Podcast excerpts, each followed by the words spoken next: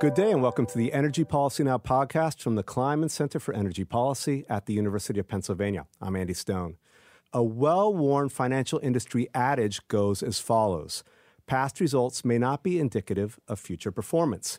There's another area where this saying may be equally at home, and that's in relation to Earth's future climate. Our best models for estimating climate change remain notably imprecise. In its most recent assessment, the Intergovernmental Panel on Climate Change estimated that warming by the year 2100 could be as little as 1 degree Celsius or more than 5 degrees, a magnitude of warming that could have severe environmental effects. More recently, in January, NASA revised its predictions for the acceleration of sea level rise to take into account new data showing that the process is happening faster than previously forecast. The point here is that our understanding of future climate is constantly shifting, and the timing of temperature and sea level changes is far from certain. As new data and technologies emerge, and as political leadership changes, our assumptions about the future can be rewritten. And fundamentally, as we enter increasingly uncharted climate territory, past climate trends, like past financial performance, are likely to prove an imprecise guide to our future. Given this uncertainty, decision makers in government and industry can be understandably wary of making bold investments to address a changing climate. On today's podcast, we'll look at an area of decision science that aims to provide decision makers with tools that may help them to better account for uncertainty, potentially freeing them to make the investments needed to transform energy systems and address climate impacts. My guest is Mark Alan Hughes, founding director of the Kleinman Center at Penn. Mark leads the center's pathways. What is deep uncertainty in the context of pathways, and how does it relate to energy, climate, and environment? Oh, that's a very large question. So I'm looking forward to kind of try to make it hard from the beginning. That's right. Get all the hard stuff out of the way early. Well, I think you're, you know, as you've already mentioned, there is a very strong analogy to kind of everyday decision making here. I mean, we all face a certain degree of uncertainty around most of the important decisions that we make. And you've got a big crossroads that you face when you come to making those decisions. Do you make a prediction and tie the decision you make somehow to some extent to the quality of the prediction you make about what the future holds? Or do you adopt what is often referred to in everyday terms as a kind of a wait and see attitude, right? And so we all kind of are familiar with that kind of approach to how to make decisions about the future. And the traditional way in which uh, academic and other researchers, like those that work with us at the Kleinman Center at the University of Pennsylvania, uh, the traditional approach to how you support decision makers through your research is to make the best possible prediction about what the future holds for those decision makers.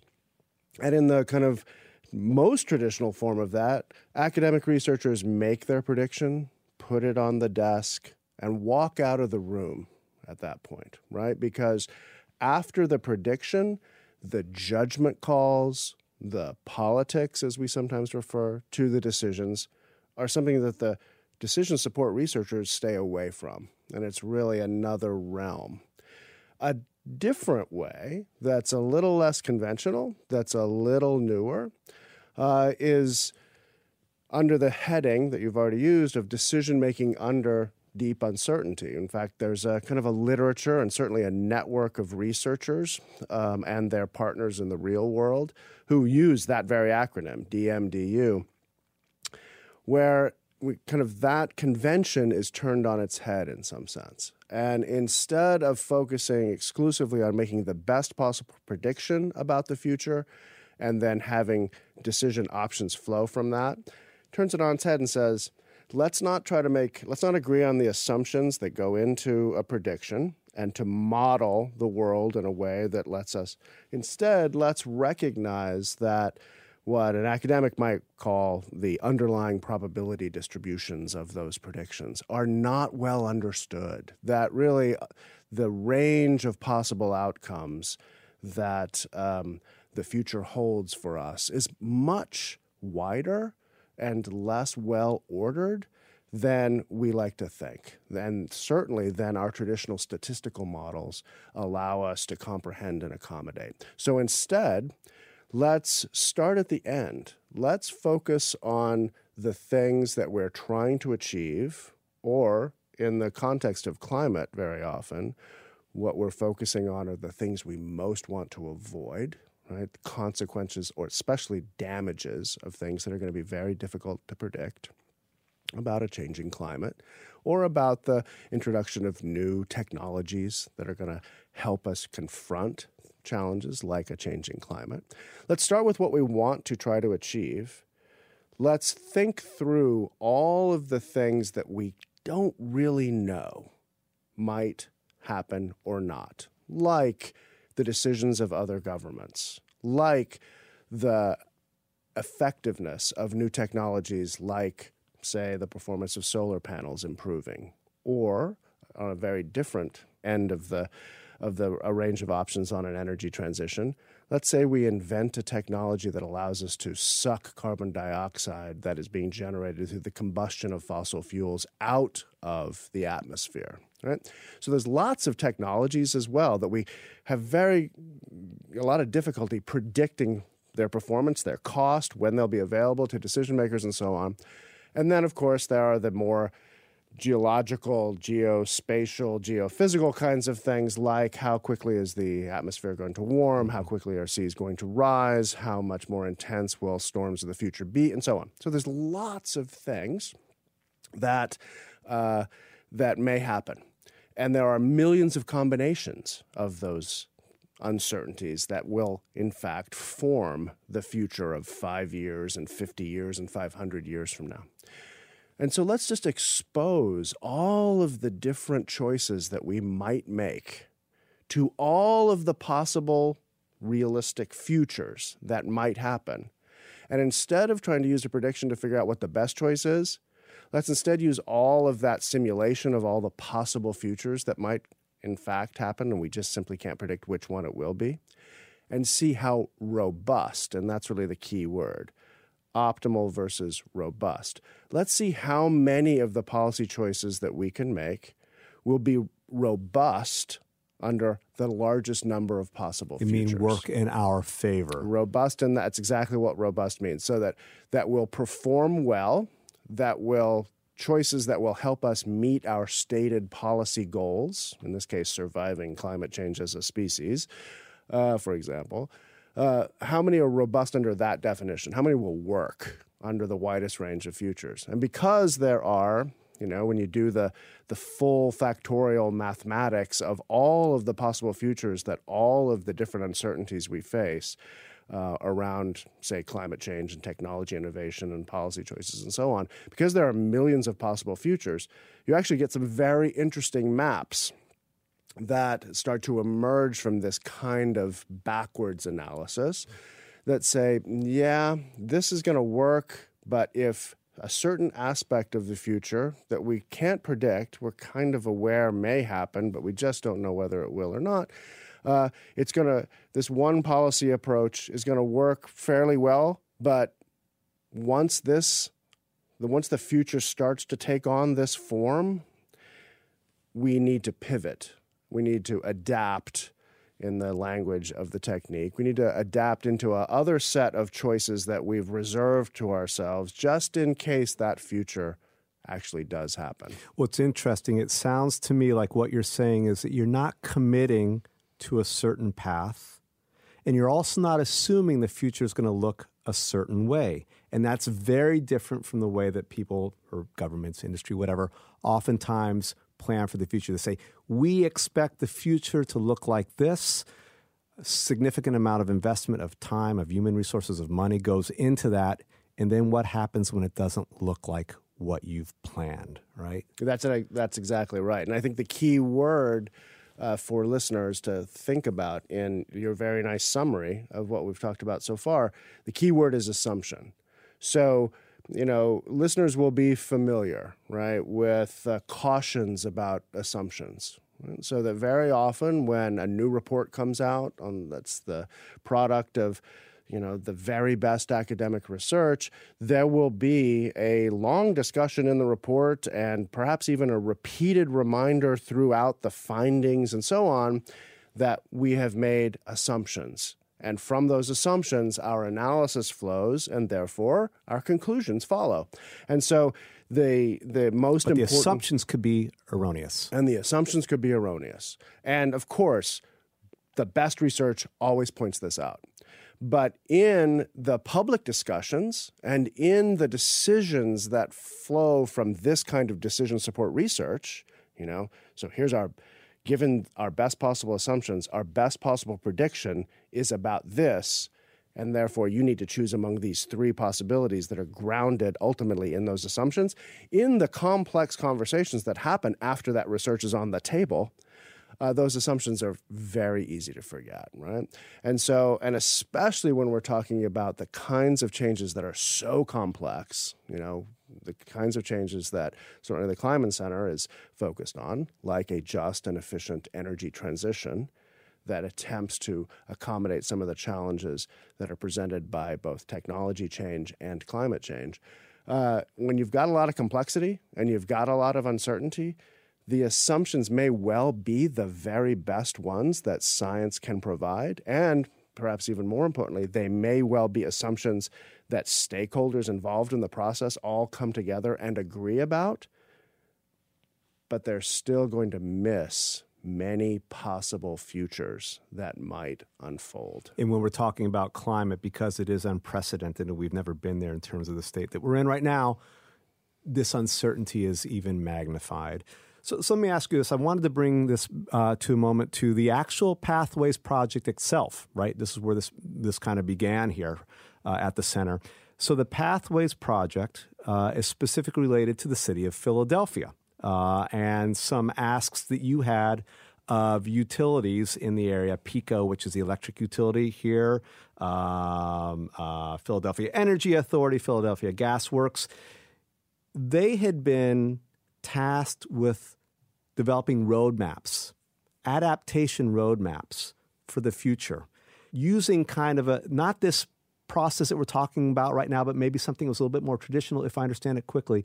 Can you tell me what is the background? What exactly were you trying to do with Pathways here in the city of Philadelphia, and what worked or what didn't? Yeah, so this is this is very this was very much the kind of the learning experience for a lot of what is now our kind of emerging interest in DMDU techniques comes out of uh, out of pathways. DMDU being deep or decision, decision making, making under deep uncertainty. Under deep yes, uncertainty. Yes, thank you. I hate acronyms too, although they are difficult to avoid.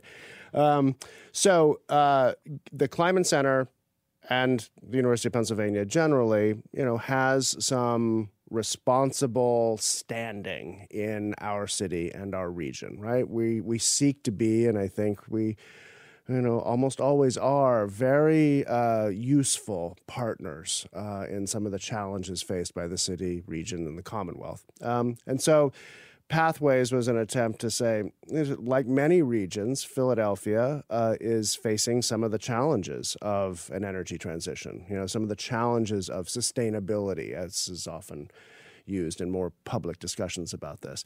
So, what kind of future, you know, should we both identify and then work for, say, in the middle of this century, right? By 2050, what kinds of changes? Hmm, like, uh, for example, uh, the electrification of how we travel, right? Or how, how we travel publicly on our bus system. Or, and, and, and in a city, on the real world, uh, these these kinds of large goals can take on very specific uh, policy decisions. For example, uh, if we're trying to electrify everything, including transportation, uh, some of which might include some private vehicles, uh, do we or do we not reserve space on the curb in front of the row houses that many Philadelphians, myself included, live in? Do we reserve parking spaces on the street for electric vehicles? Because electric vehicles need to be charged, and row houses don't typically have uh, driveways and garages. So you got to park your car somewhere. And the whole idea, at least the conventional idea of electric private cars, private electric vehicles, is that they charge them at home overnight at some point. And in a city like Philadelphia, or a city like Baltimore, or a city like New York, uh, those conventions are not obvious, right? No private garages. Right, exactly. And so the uh, what do you do?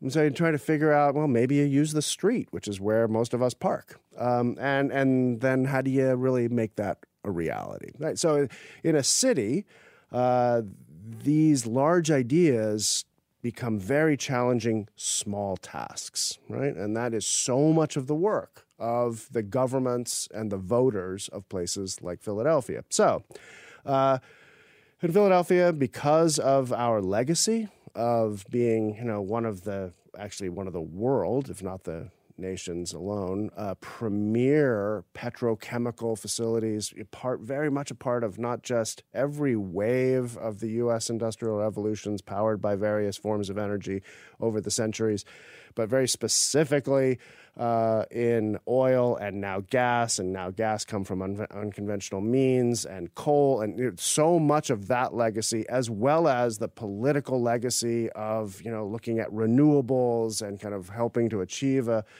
a just and efficient transition in the face of so much. Philadelphia is really a kind of a ground zero for the real choices because so many of those choices are possible here, right? We could go down many different pathways as a city.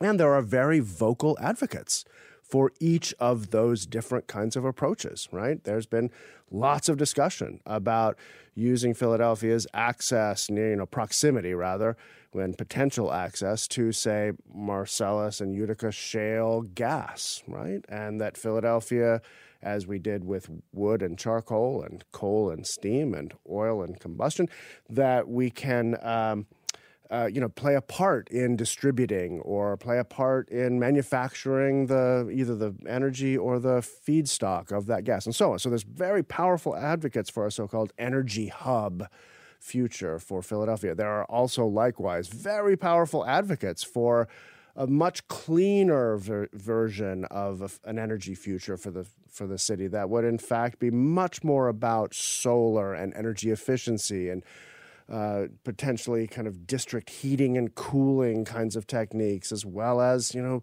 closing off the the, the, the, the broken parts of the loop in a circular economy and just you know very different advocates for very different visions and so what we wanted to do through pathways is to provide a trusted partner and a trusted place for these different visions to be stated and compared, right?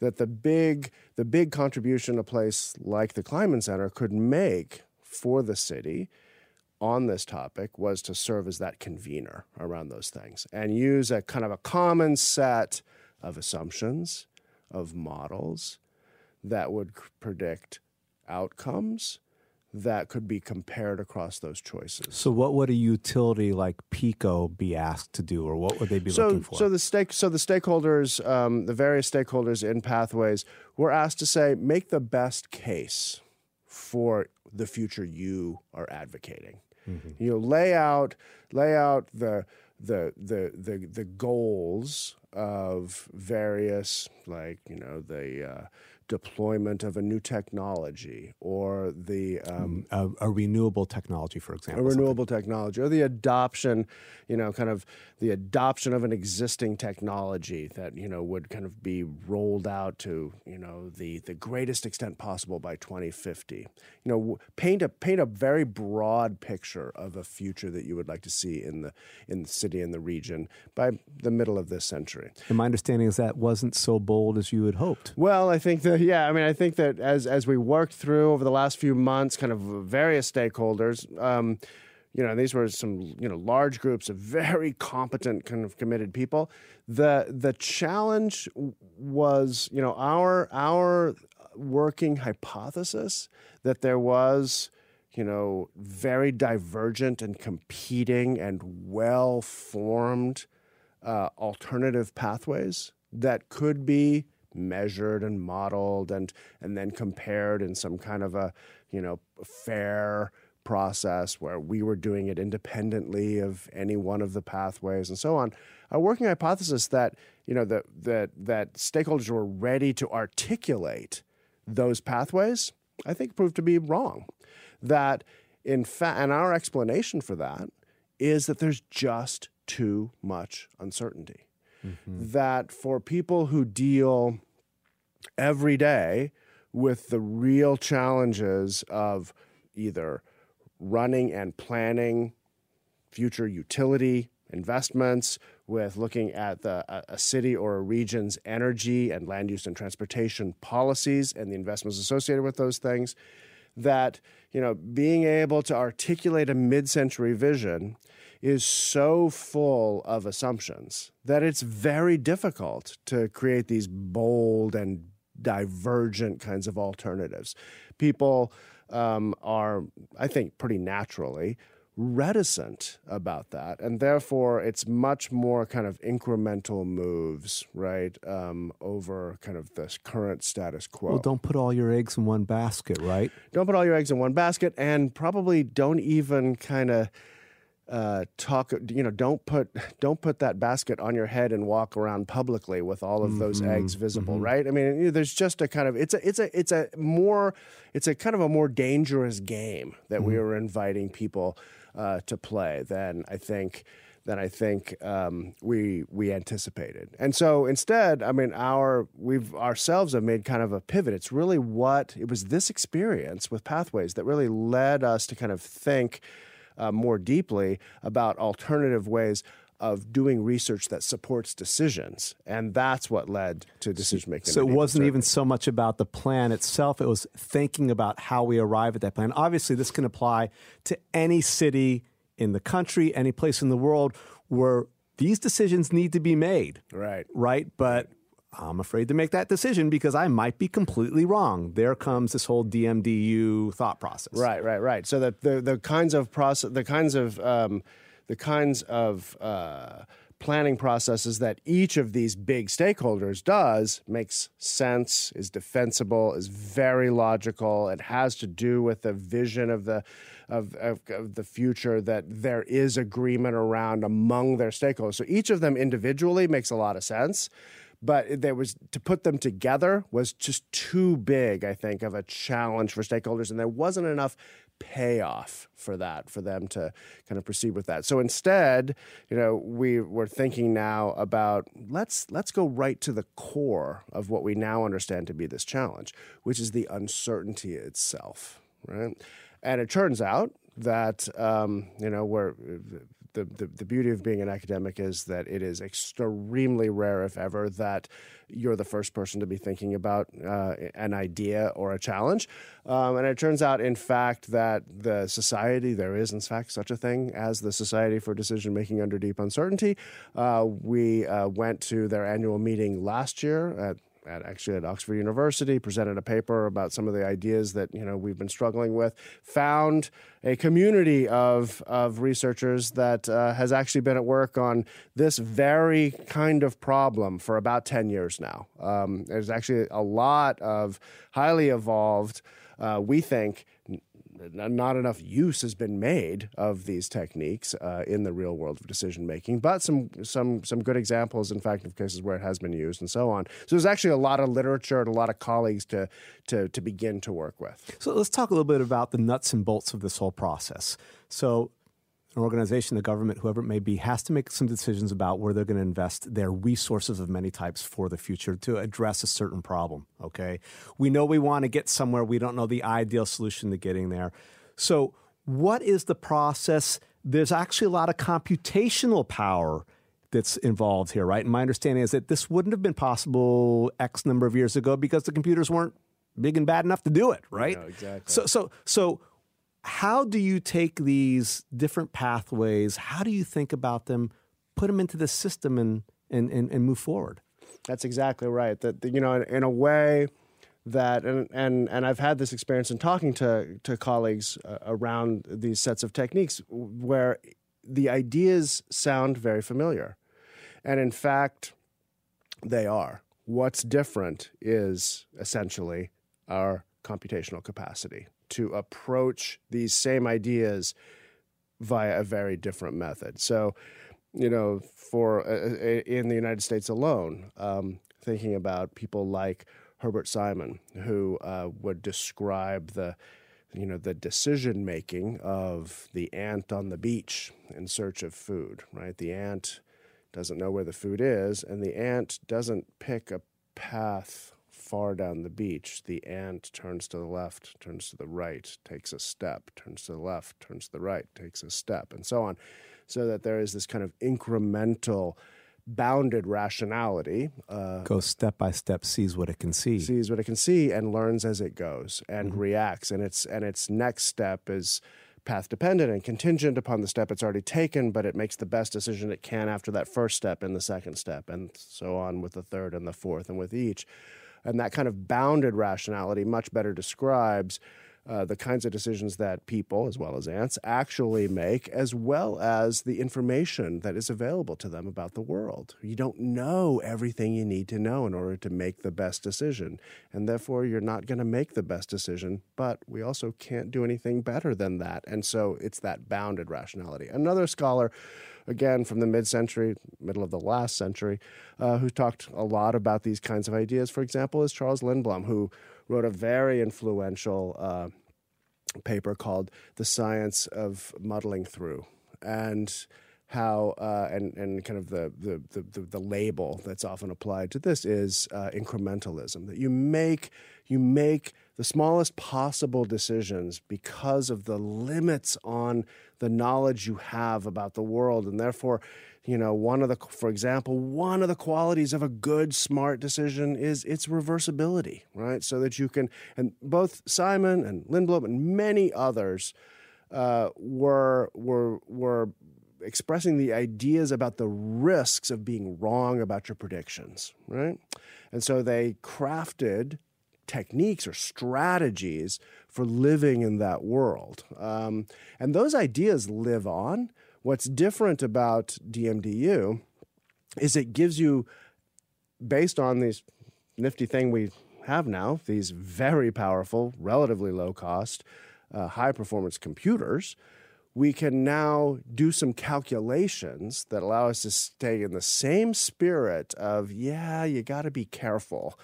yeah, you don't know everything you need to know um, you have to kind of take it step by step and continuously learn as you go and continuously improve your policies based on new information that comes in hand. All of these very kind of straightforward and, and unquestionable ideas, but DMDU allows us to use those ideas in a slightly different way so that now what we can do is we can say, yes, we can either make a set of assumptions and uh, and then make the best possible prediction. And even if we understand that that prediction has a confidence interval around it, right? It's it's ninety percent likely that something will happen within, you know, between this number and this number, or that kind of a prediction that recognizes a degree of uncertainty.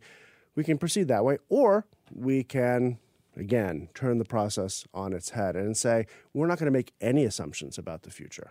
We're not going to, we're not going to uh, talk about what's more or less probable. Instead, we are going to calculate, and these calculations typically will generate, you know, not three possible futures, a high, middle, high, middle, low mm-hmm. kind of thing that you often see reported.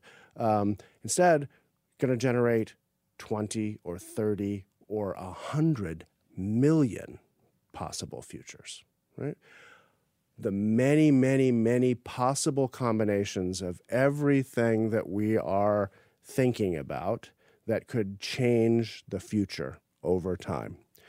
And simply use the computer to calculate the impacts of all those various combinations and all of the distinct futures that could happen because of those combinations, and then see how well the policies that we're thinking about doing, how well they perform under all of those millions of possible futures.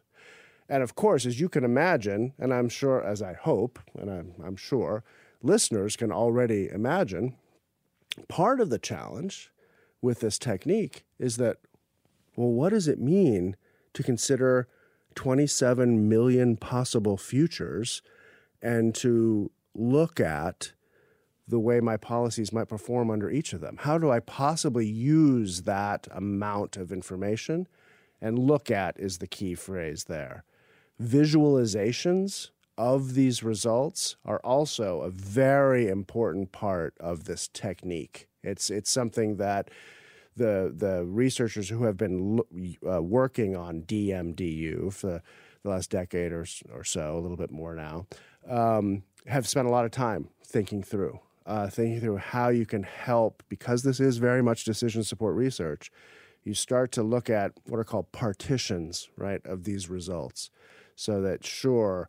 27 million futures, but let's kind of break those futures into parts, parts where these three different policies work well and other parts where these policies fail under these conditions, and then focus on those partitions and think about um, how those partitions, how that performance of the policies, how it affects how we should proceed. Well, I, I think one of the interesting uh, things that I've done a little bit of reading before this on this is uh, subway maps are used as a way to visualize this, right? So you know you want to go from Brooklyn to uh, the Bronx Zoo, if you're in New York, okay, for example, just thinking about subways.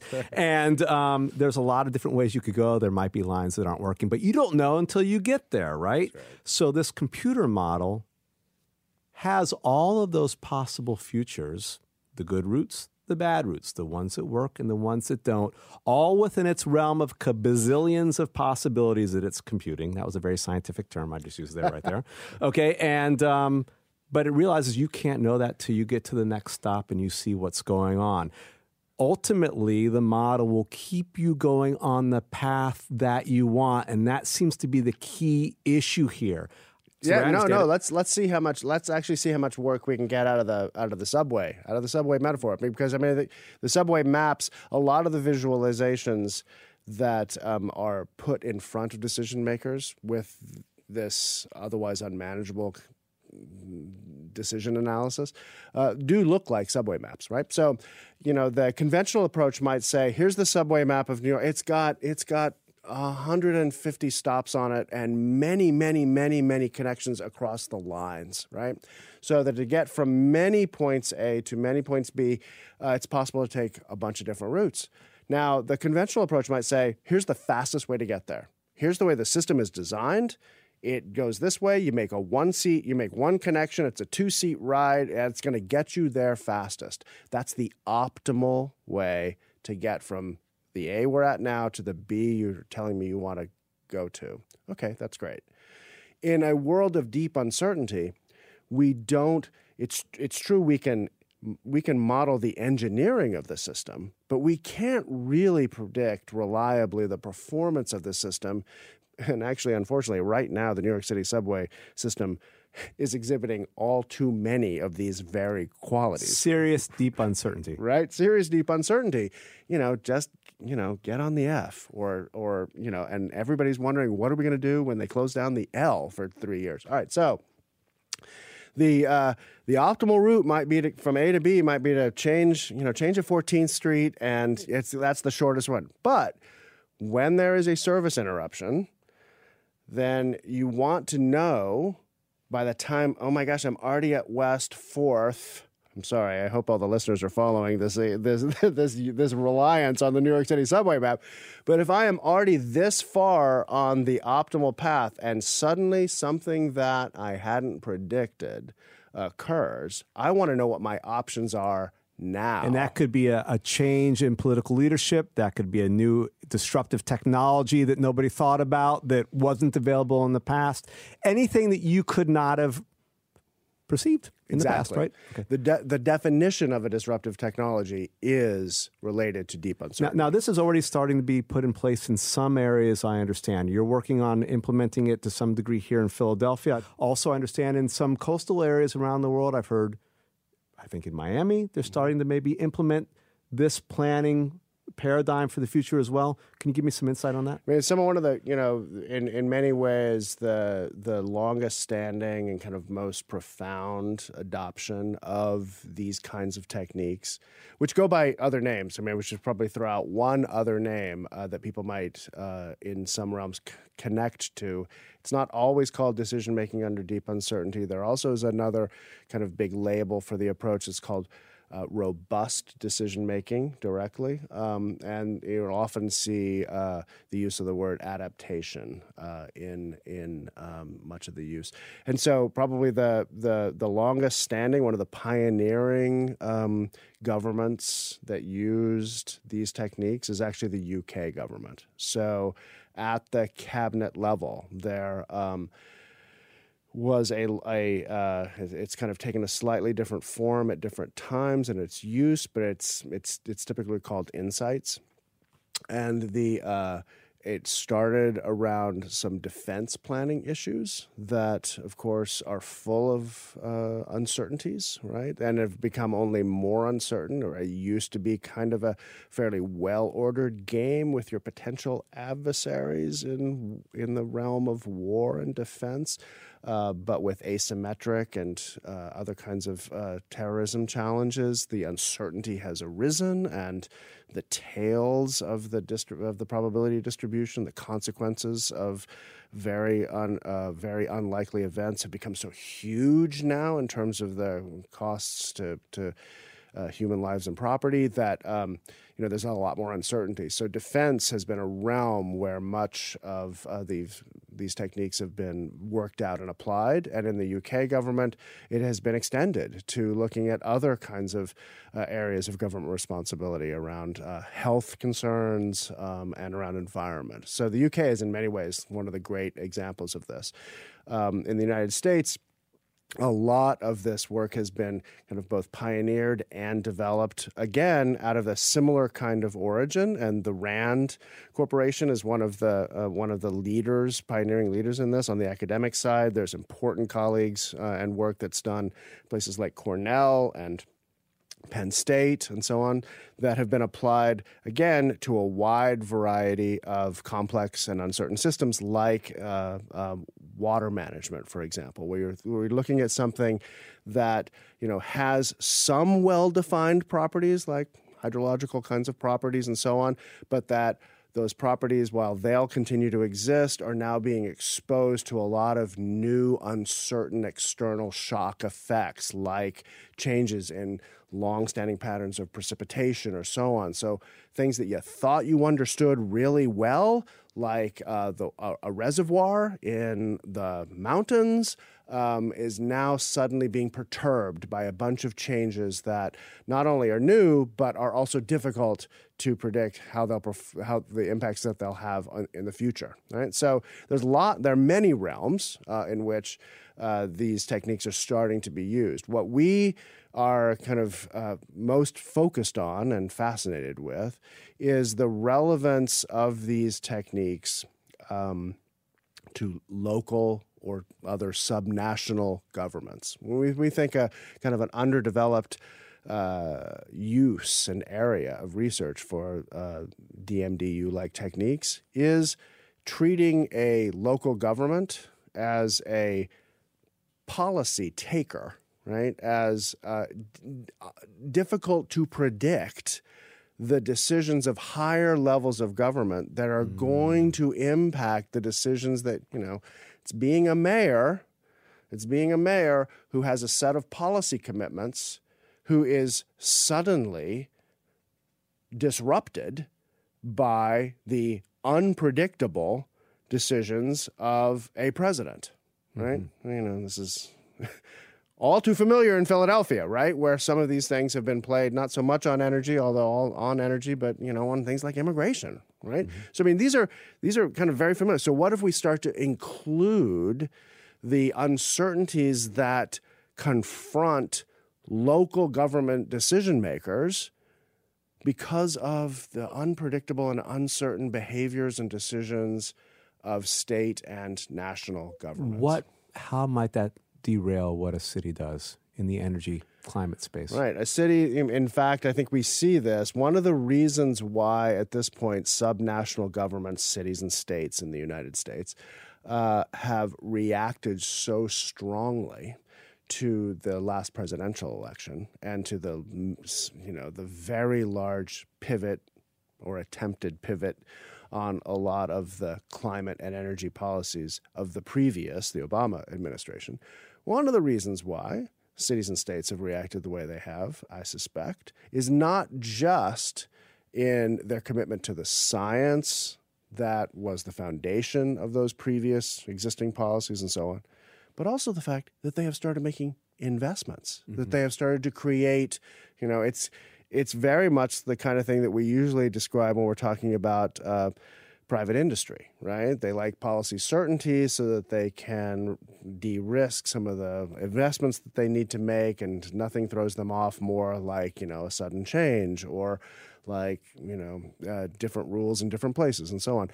So, I mean, subnational governments start to build coalitions, start to create expectations, start to uh, go into the credit markets and invest in long lived kinds of decisions, like to, um, you know, uh, start to finance rooftop solar or start to create you know long-lived investments on energy efficiency in buildings that those that debt gets paid off from the energy savings in say the new insulation or whatever uh, over a period of 10 or 15 or 20 years. All right, so these these are commitments that have real tangible meaning to uh, mayors and governors. Uh, and when the rules suddenly change, it disrupts all of the expectations that they've created and the investments that they've made. So that's why your assumptions about the future are dangerous. Exactly. So the and and the, the other the other thing that this technique does, right? That that this technique uh, invites decision makers to do, is is not only do you turn the process on its head, do you make uh, no or very weak assumptions about the future? Do you instead open to all of the possibilities of the futures as they may unfold? In addition to all that, the technique sets up a, a second very important thing. It changes the way decision makers think about their decisions from an event into a process. Hmm. Right, so in the more traditional approach, where you make that, you get you get agreement on the assumptions, you make the best possible decision, and then you act. Um, and therefore, it's very much a decision. It's an event right? Instead, what DMDU says is, you know, we're going to have to stay in this game a while because the whole point is we don't know which of these different futures. And so we want to prepare a capacity to adapt our decisions as the future unrolls. And therefore, what you need to do is you need to develop metrics and signposts that keep you focused on the important futures. You know, which future is actually unfolding in front of you? Has the technology suddenly emerged? Has the sea level risen to this point? And as those the, the, the handful of signposts that you need to pay attention to so that you know how much runway you have left to pivot your decisions that you've already started to think about because of the way DMDU has visualized for you all of the possible futures and what you have to be aware of changing and how you respond to those changes. So it changes, you know, the nature of decision making, right? It says that it's going to be an ongoing process that we don't we won't know until the future happens what the future will look like and that you want to be aware of these different indicators of the things that seem to matter about which future it is and how they're going to feed back into your decisions. We talk a lot about the computational element of this. What do the inputs into the system look like? Just if you could describe that to our listeners, because it's a little bit hard to, to grasp. And what do the outputs that tell us that we need to potentially change our path, consider another path, what do those outputs look like? Is it a red light that comes up on a machine? Is it a string of text? I just don't understand. I want to understand what that looks like. How does this help this decision maker? Right. So that that's a good question. So I mean, the kinds of things that we're looking at, for example, in in pathways, right, is that you take the Im- on the input side, right, what you're allowing to kind of vary is two kinds of things. The uh, the the actual policy decisions that you are trying to uh, choose from among. So, how many electric buses do we buy, for example? How many uh, how many new uh, uh gas-fired electricity generating stations do we support? How many uh, uh, how much how many miles of light rail might we lay these kinds of dimensions around the kinds of um, the kinds of policy choices that we have uh, policy levers that we can reach and pull right and you know how far should we pull them right and there's of course many uh, many uh, many degrees of leverage on each of these levers. How much should we spend on this? How much should we uh, focus on deploying this? And of course, in addition to each lever, there are all the combinations of each lever, right? Mm-hmm. Okay, so you have a bunch of packages of policy inputs. And then you have a set of uh, uncertainties, right? That you you can and these are the these are the known unknowns right uh, which is all we can model at this point um, that say um, how how much will uh, air temperature average air temperature in the region increase and then we have models that allow us to translate what will the impact of the various levels let's say that average temperature right what impact will that have on the performance of our policy interventions, right? If, uh, again, think, trying to keep it in the context of, say, pathways, um, you know, if uh, as uh, sea level rises in, or as precipitation events increase, that may well cloud or negatively impact the performance of uh, say some of the solar technologies that we're putting right mm-hmm. and we start to mm-hmm. model those different combinations so you have all of the uncertainties you have all of the policy levers you build a relationship between all of those uncertainties and their impacts on all of those policy levers.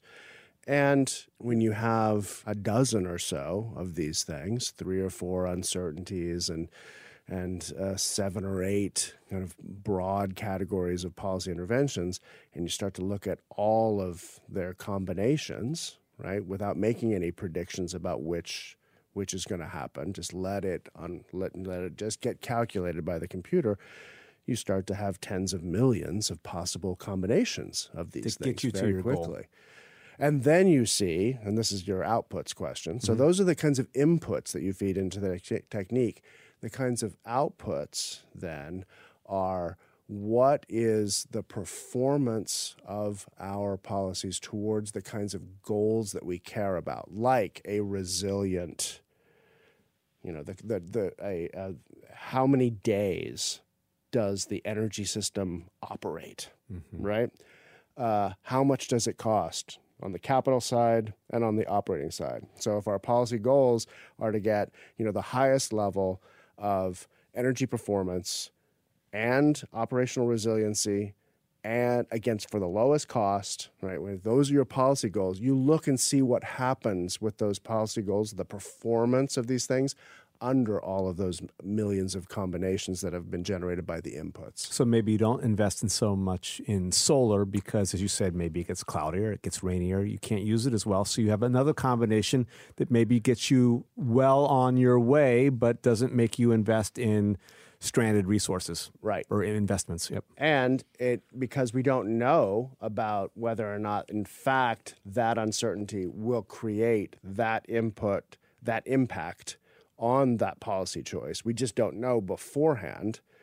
We build all of the possible futures and we don't effectively we try and this is why I think this technique has potential real traction for decision makers on planet Earth.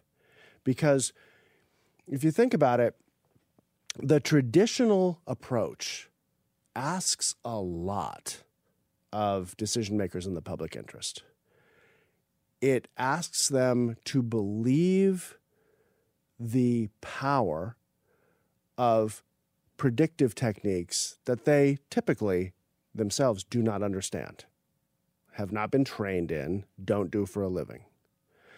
And again, in many facing many governments, not only is, do you have this econometric prediction about the future that you don't understand if you're sitting in that decision seat, more often than not, you have one report that tells you we predict this and therefore you should do that.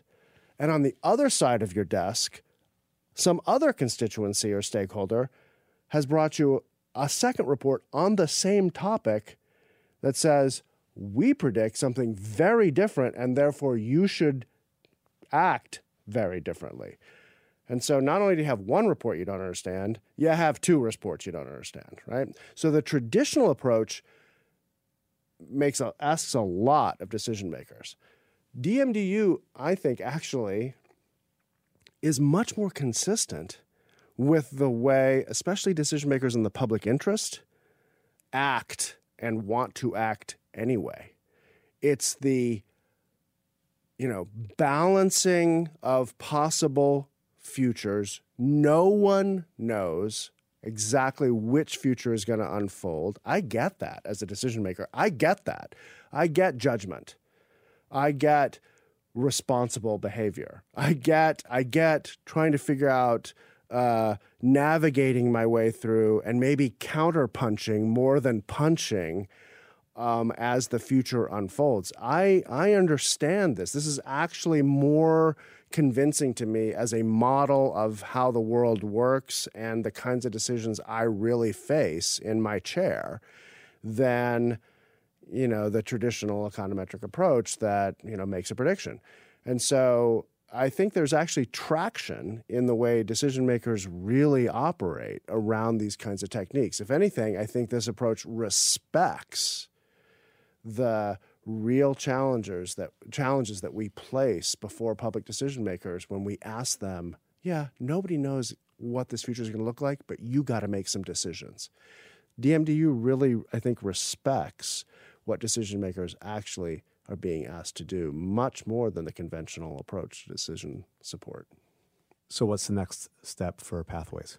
So, the next step for Pathways is we continue to kind of, you know, uh, work through along the more conventional approach, um, you know, kind of the the the, you know, the, the conventional approach to kind of getting agreements on assumptions and actually modeling out a set of predictions. Parallel to that is thinking about building out our own model in the in collaboration with colleagues around the country who are helping us learn how to to implement these techniques uh, to kind of think about many of the issues that our stakeholders in the Philadelphia region have put on the table about how um, they're trying to manage the future. Take some of the stuff that we've learned from this and redeploy it into a DMDU model of the region and its mid century prospects uh, to try to create um, a visualization of all the possible realistic futures that the region may face and some improved sense of how well different policy ideas fe- uh, fare under the whole range of possible futures.